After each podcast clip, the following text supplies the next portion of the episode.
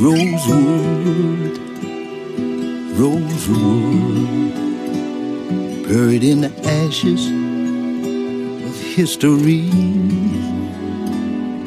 Rosewood, Rosewood, where my family home used to be.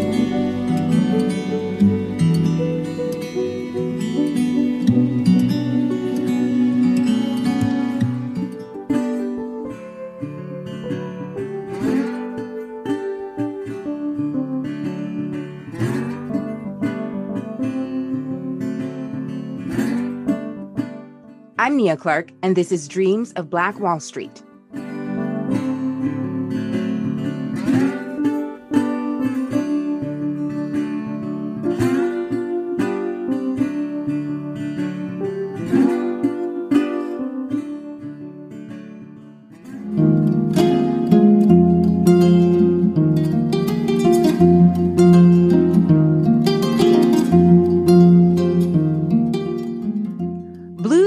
Emerged as an African American musical form related to both spirituals and work songs at the end of the 19th century and rapidly became popular across the cultures of the United States as blues sheet music began to appear in the early 20th century. End quote. This excerpt is from an article by the Library of Congress titled Blues as Protest. It goes on to say, quote, Blues became so popular in 19 teens and 20s that many published songs that had none of the sound we think of as blues had, quote, blues, end quote, in their titles.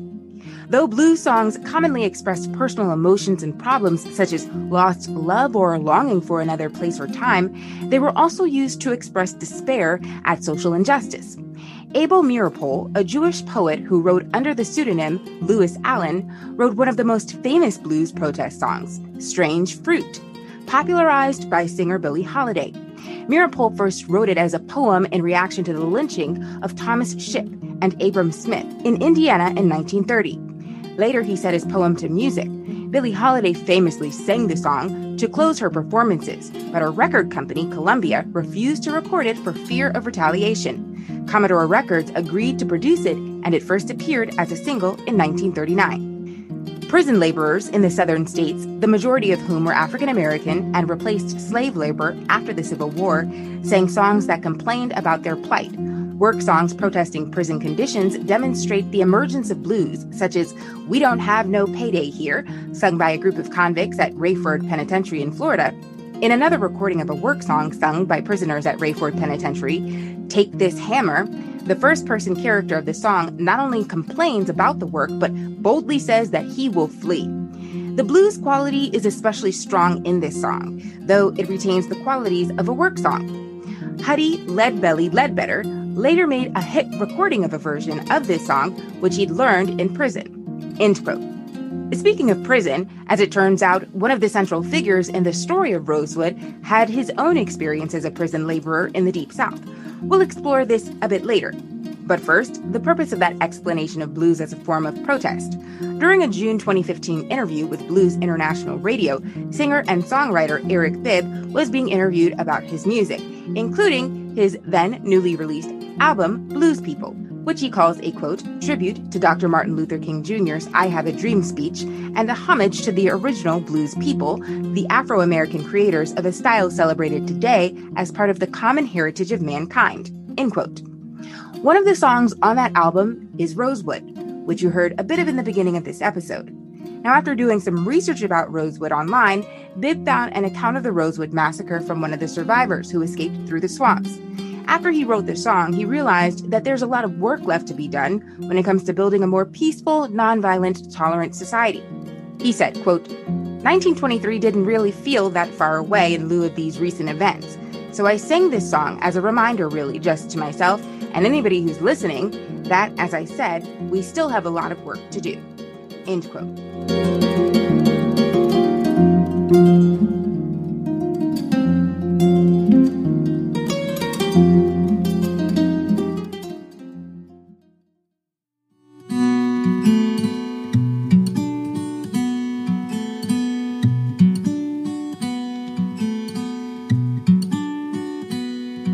Say the whole thing started with Fannie Taylor's lie.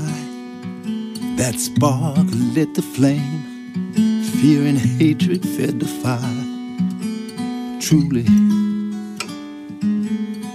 it started centuries ago. Ships with human cargo chained down below.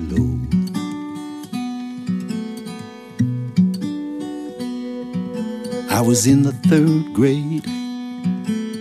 I could read and write. I remember everything. The moon was full and bright, so bright. You could see shadows at midnight.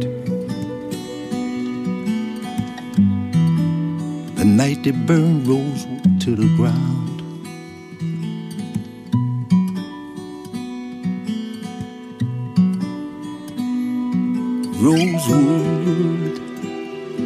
Rosewood, buried in the ashes of history.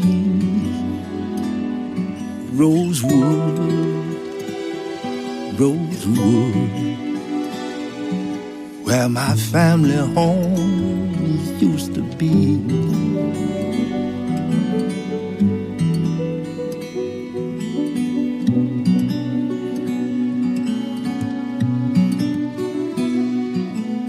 Put on heavy clothes fast as we could. There was shooting everywhere. Had to get out in the woods. First person killed was my uncle. Sam Carter was his name. What happened in Rosewood that night? Nothing but a crime and a shame.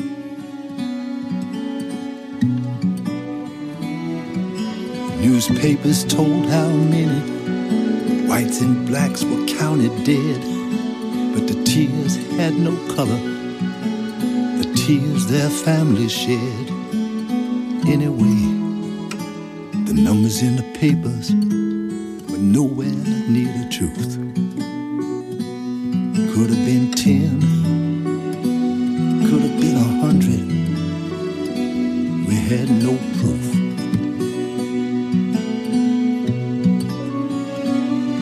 Rosewood, Rosewood, buried in the ashes of history.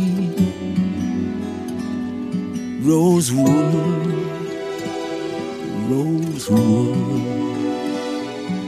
where my family home used to be.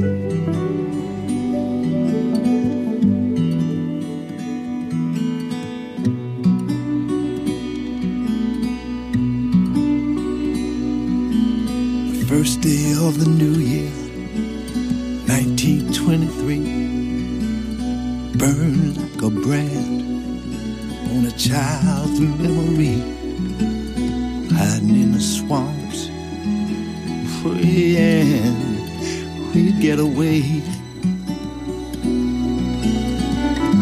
Never talked about mm, till today.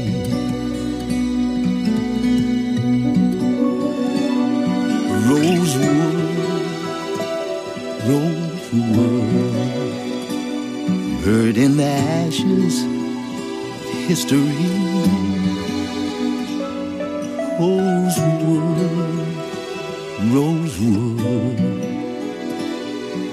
Where my family home used to be, burned like a brand on a child's memory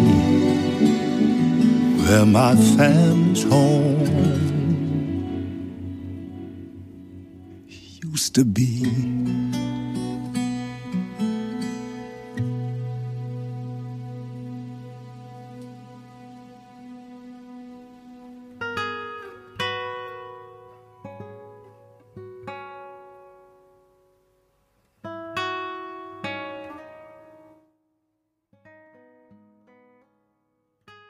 You know, wading deep into into places, handwritten prison records, there was a little bit of detective work there. I was able to find the uh, the actual uh, entry for Sylvester Carrier and his father Haywood when they were arrested for cattle rustling. At a time, as many family members told me and some historians, uh, the uh, brutal convict lease program in the Deep South, where basically uh, convicts were sold as cheap labor to private individuals who worked them just basically like mules until they died. Most black convicts did not leave prison or did not leave very very soon after they went in. And I found these records to back that up. Almost every entry I saw, handwritten, there would be escaped so and so date, caught, returned to prison so and so date, escaped so and so date, and the final entry for almost every one of them would be uh, either died in prison or was killed uh, during or after after an escape attempt. Sylvester and Haywood Carrier were released after only a matter of uh, well less than a year in prison, which indicates and which backs up a lot of the families. Um, their position that, that they had been framed for this cattle rustling charge by some of their neighbors, and and uh, so this was basically kind of a message that was sent to them.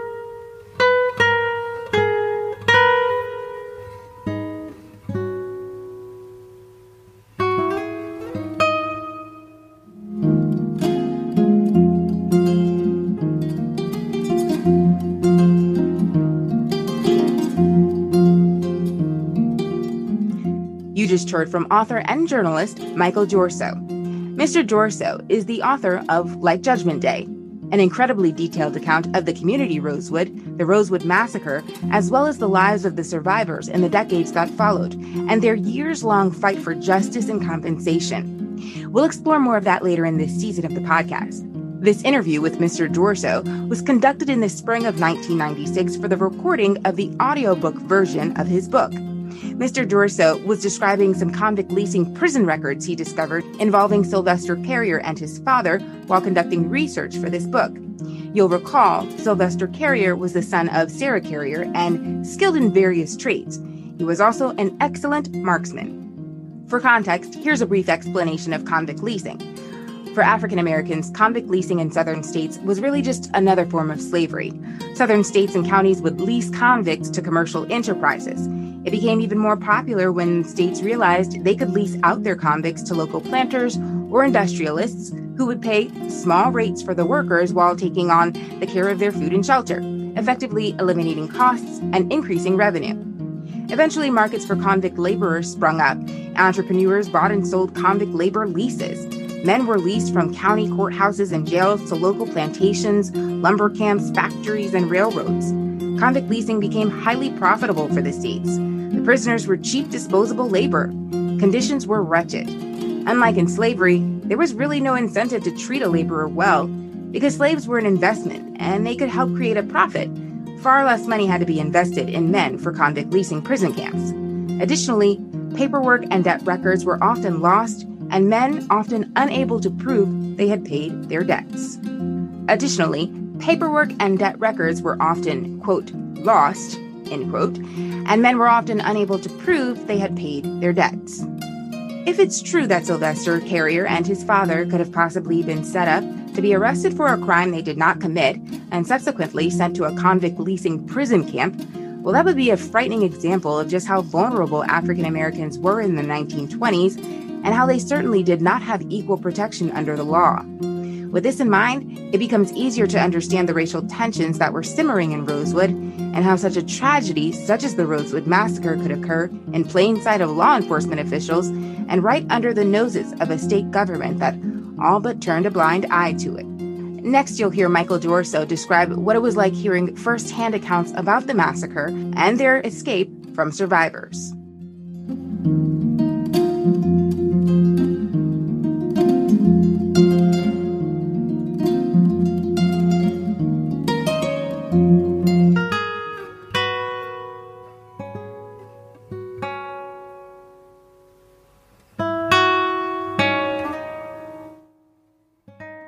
There's the process for any story like this of waiting out and encountering, you know, your subjects and your places, you know, going out and and uh, interviewing and uh, soaking up a story and doing the footwork. Um, and in this case, uh, you know, I, I, knew it was crucial to get to the survivors first, um, and as soon as possible, because the fact was uh, these were elderly people. They were scattered all over the state, and they were in the twilight of their lives.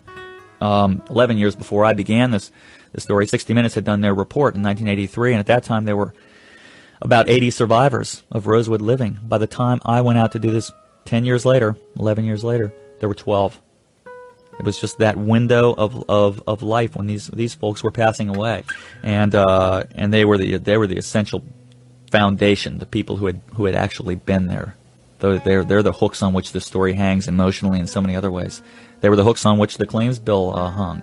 Without the testimony of these living witnesses, these people who had been there as children, uh, I doubt the legis- there was no question the legislature never would have uh, never would have passed this bill. That's what filled in the gap for the following uh, 10 years between 83 and 93 when this story became, uh, when it got stirred up and the, and the, uh, these scattered survivors found out that one another existed. And the, then the family had to deal with that, that process of pulling back on, on pain and fear and shame and all kinds of layers of emotion that we can only imagine mm. at best and had to decide whether that, whether they wanted to do that. It was a difficult process to just bring this thing up again. They'd been they'd put it to rest in their own particular ways, every individual, and uh, um, you know, without a doubt, the pain that I encountered with every one of of the folks I spent time with, and I spent time with every one of the survivors in their homes and uh, everywhere from you know uh, some some lived in inner city urban areas, some lived uh, in shacks out in the woods, and uh, you know I faced a lot of tears, you know, uh, a lot of silence. Um, it was very vivid, you know, like it happened yesterday for every one of every one of the people who went through this. And uh, another difficult part, just as a reporter, were the, were the, again this the wildly varying accounts of family members, you know, survivors and descendants alike. Um, you know, the passion with which these accounts were embraced. You know, a lot of finger pointing and name calling. You know. Uh, one one theme that emerges emerges in this story is that everyone has their own truth, you know, and they guard it jealously. You see it in any family. Families sit around a table and start to talk about old family stories or old incidents, and pretty soon one's saying, "Oh, so and so doesn't know what he's talking about." You know, now I'll tell you what really happened. This is the way it was. You take two dozen families and uh, stretch it out over three generations and have the stories stem from a horrifically uh, traumatic experience like this one, and and the uh, the head headbutting can get, can get pretty nuclear. Uh, from, from the blacks, naturally, there was an you know initial wariness and a mistrust, and it didn't even really have to do with the fact that I was white. It had to do with the fact that I was an outsider. I'm not a member of the family, and I'm a, I'm a, I'm a reporter. I'm a journalist. You know, coming in to sort of start probing, and this is a process every journalist faces. Um, you know, there's there, and you have to, in whatever way you connect with human beings, spend time with time and patience. Uh, you know that uh, that distance melts away, and finally, uh, people are able to open themselves up to you.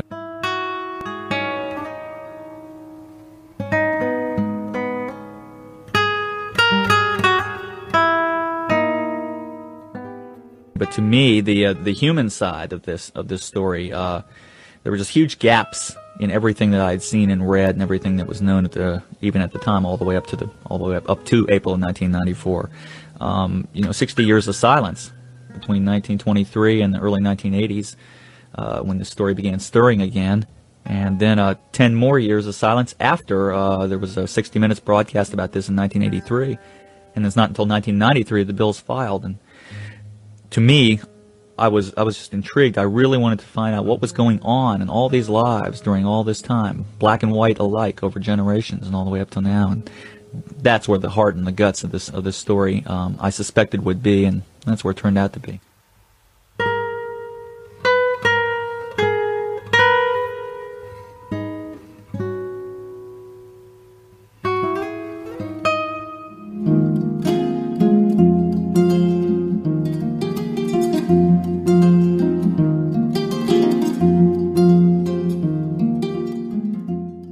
Talking about his process for researching the history of Rosewood, Michael D'Orso said he initially suspected that the quote, heart and guts, end quote, of this story would be in the lives of those involved in or somehow connected to Rosewood in the decades following the tragedy, both black and white. For the purposes of his book, his suspicion turned out to be correct. That story begins with the escape of the survivors of the Rosewood Massacre. In order to begin to understand what the victims and survivors endured in their fight for survival, I've turned to Rosewood descendant Dr. Benet Denson. Dr. Denson is a descendant of the Evans family, one of the original families to settle in Rosewood. Her great grandmother was Josephine Evans Lewis. Josephine Evans Lewis's daughter is Dr. Denson's grandmother, Altamise Lewis Rispus, who is still alive at the age of 92. Dr. Denson played a part in a film about Rosewood, appropriately named Rosewood, which was directed by the late producer, screenwriter, and director John Singleton and released in 1997. At one point, you'll hear Dr. Denson compare the Rosewood Massacre to an attack at a capital.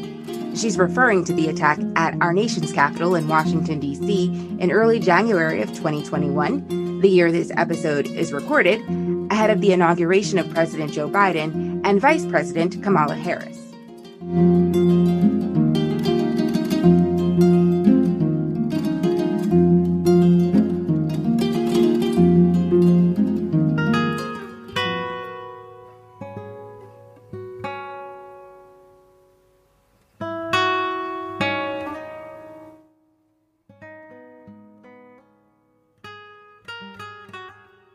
Dr. Benet Denson, what is your title with the Rosewood Family Reunion Incorporated?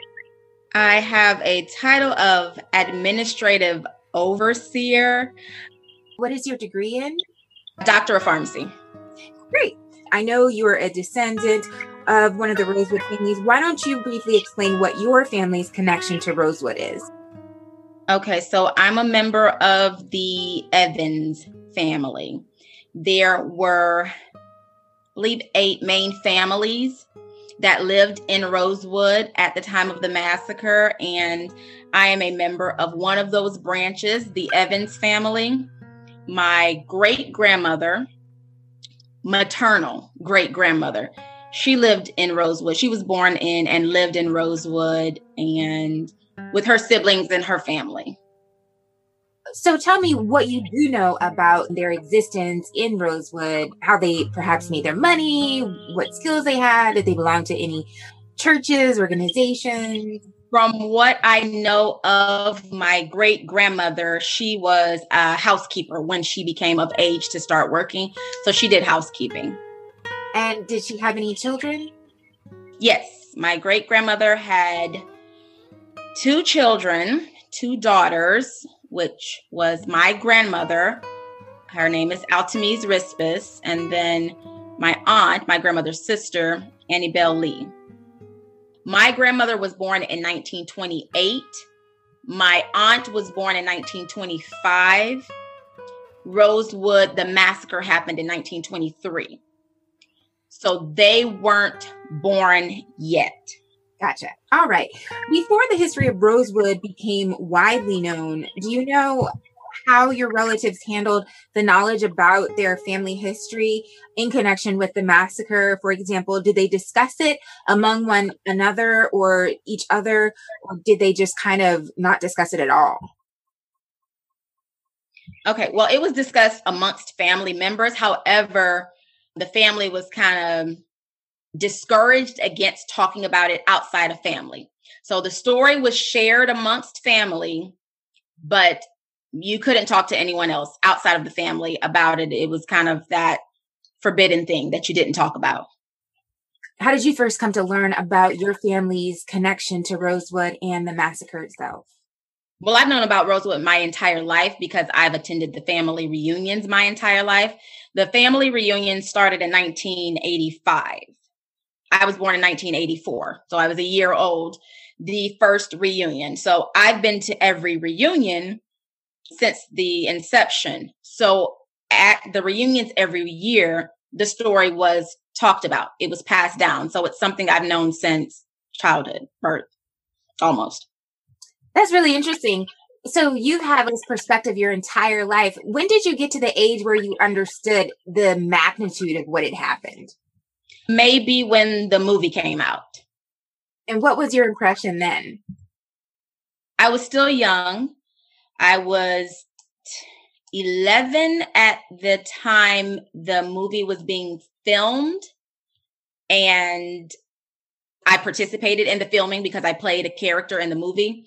So I understood the story. The story wasn't really you know, something that was special to me as a child. It was like, oh, okay, this happened to our family. I've always known that this happened to our family.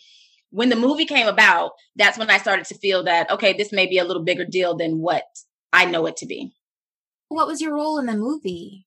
I played the character Philomena, and she is one of the characters who was the grandchildren of Aunt Sarah in the movie. So Aunt Sarah is the character who worked for Fannie Taylor. She is the white woman who did the accusing. Philomena was the little girl who worked with her grandma for Fannie Taylor.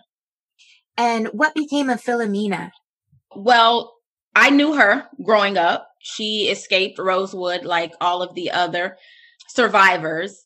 Philomena was one of the very strong representations in our family who passed down the story, but also kind of forbid everyone from talking about it outside of the family because it was so traumatic for her.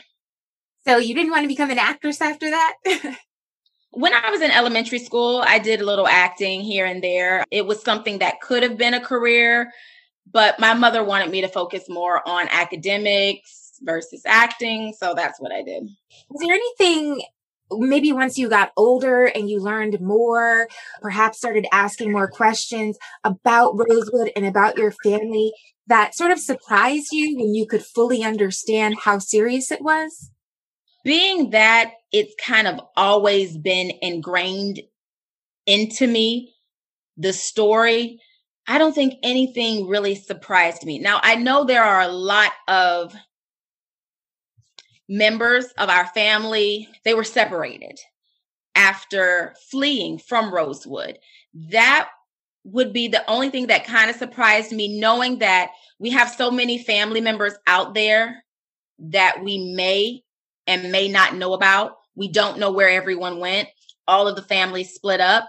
Some of them relocated to areas together, but then there were some people who were never spoke of again. So we don't know if they made it out or not my great grandmother, she actually had, let's see, four other siblings. She had four other siblings, but growing up, we only knew of two siblings. There were two younger brothers that we don't know what happened to after Rosewood. We don't know if they escaped.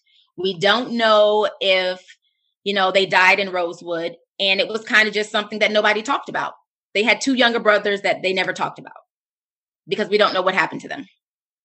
What I found interesting was what you just mentioned was that there were family members who met decades after and some family members who had no idea where you know other family members might have been and it right. was really hard for me to wrap my head around that perhaps because of my naivete, I'm a millennial. I've always had access to fast, you know, methods of communication mm-hmm. and my family knows where each other, you know, are or where our relatives might be.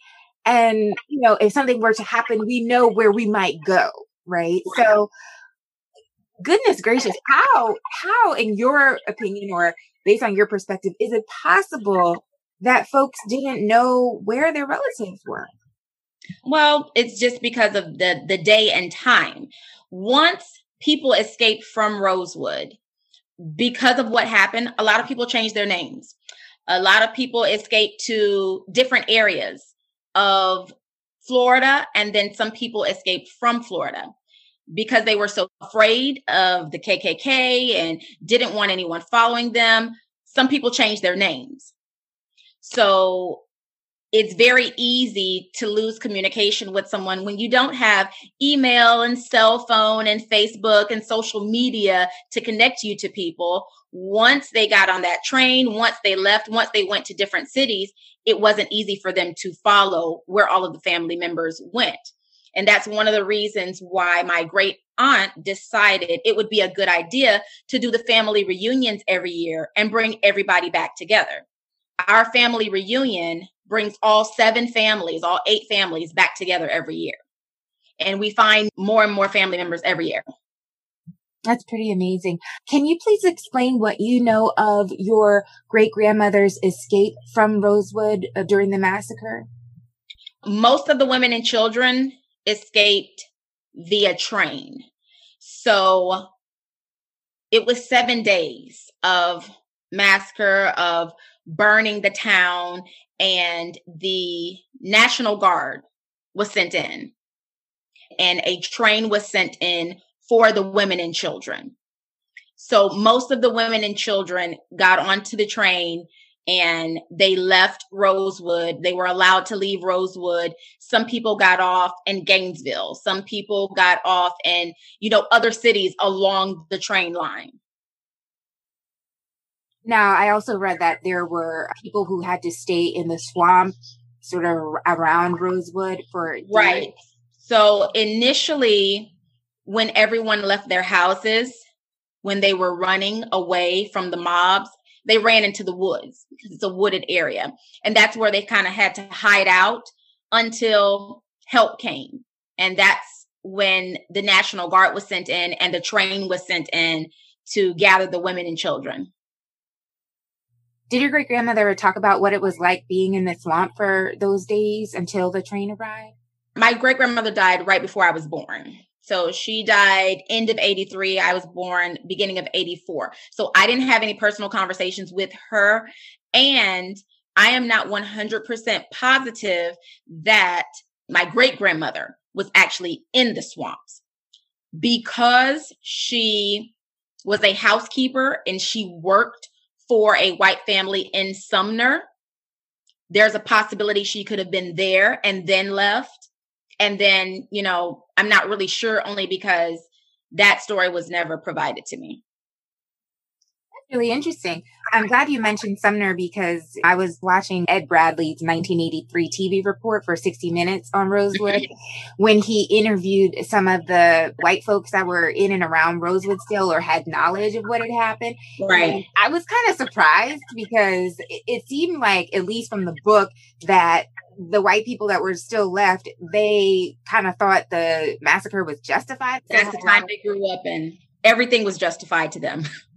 But the white people that were in Ed Bradley's TV report, they seemed dismayed. They seemed like, no, that mob was crazy and I don't know why they did that. I have heard or read that the people of Sumner per se were not the majority of participants in the actual massacre. It was a lot of right. outside folks. Is that the case? Right. So once the KKK got word of what was going on, mobs and KKK members from other counties, other cities came in to Rosewood to participate. I liken it to what just happened at the Capitol last month people were coming in from everywhere to participate in this lynching because they just wanted to. They just felt like they could. It was just that was something that they did. They had no regard for any black lives and when something like that took place, we're all going to jump in, we're all going to party. It's going to be a big party and we're going to kill as many people as we can. So yes, people came in from other cities, from other counties to participate in burning the city, burning the town. I do remember Ed Bradley asked one of the white people that remain, well, this was back in 1983, but he did ask the man, you know, why do you think they did it? And he said, I reckon for satisfaction. Mm-hmm. Is that kind of what the family believes as well? Well, that's kind of the mindset. That was the mindset of the KKK. They don't really need a reason to, just because they want to was good enough. And so that's what happened. They didn't need a reason. They didn't need to find out the truth. None of that mattered. Ooh, that's heavy. As an African American woman, a millennial woman, do you think the larger society in America has a healthy idea or healthy understanding of what happened in Rosewood and similar incidents elsewhere throughout our country? Or do you think that is lacking and why? I think we are learning more. Through social media, the story is being able to be shared more and reach the masses. So I think the more um, we talk about it, the more it is shared, the more people are researching and actually looking at history, more people are finding out about it. So I know a lot more people know about Rosewood now than they did in the 90s. in the 90s when the movie came out and that movie came the movie came out in 97 that's when the majority of america heard about the story that story was not widely shared because the family did not want it to be shared actually the character that i played philomena she's one of the people who would not allow the family to talk about the story it was only until after her death that her son decided to make it known that this is what happened to our family. Now you're talking about Arnett Doctor. That was yes. Okay, okay. Gotcha. Arnett Doctor is the son of Philomena Goins. Now, Arnett Goins is the brother to Philomena. Those were the two children in Rosewood. And so Philomena had a son and named her son after her brother. How do you think the Rosewood family reunion sort of honors the legacy of the Rosewood families and all they accomplished in Rosewood, as well as what happened? Well, just by us coming together every year and pulling all the families together, showing love to one another, supporting each other, and remembering our past, but having faith in our future, that in itself will leave a lasting legacy. But every year, we find more family members.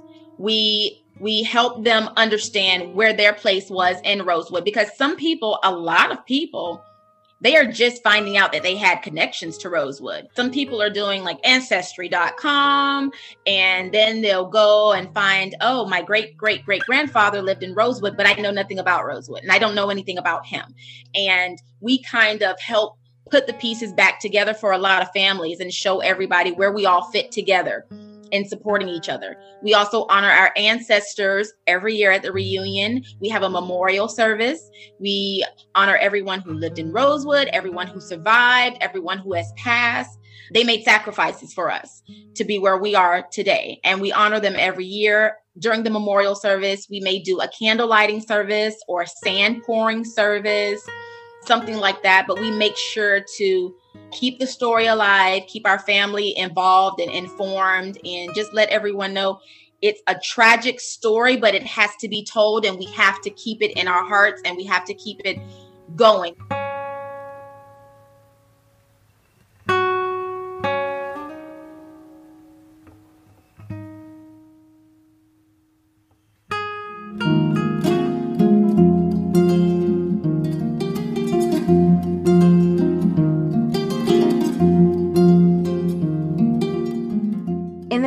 Episode, we'll dive into what happened to the survivors of the Rosewood Massacre after their escape.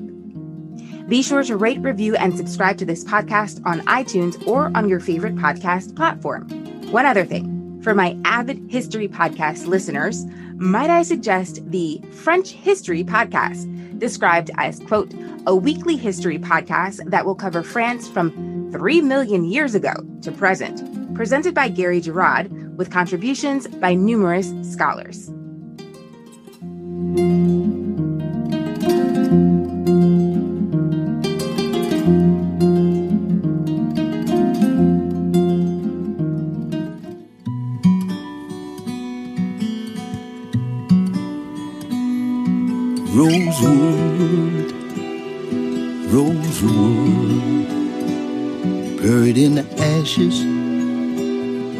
History. Rosewood, Rosewood, where my family home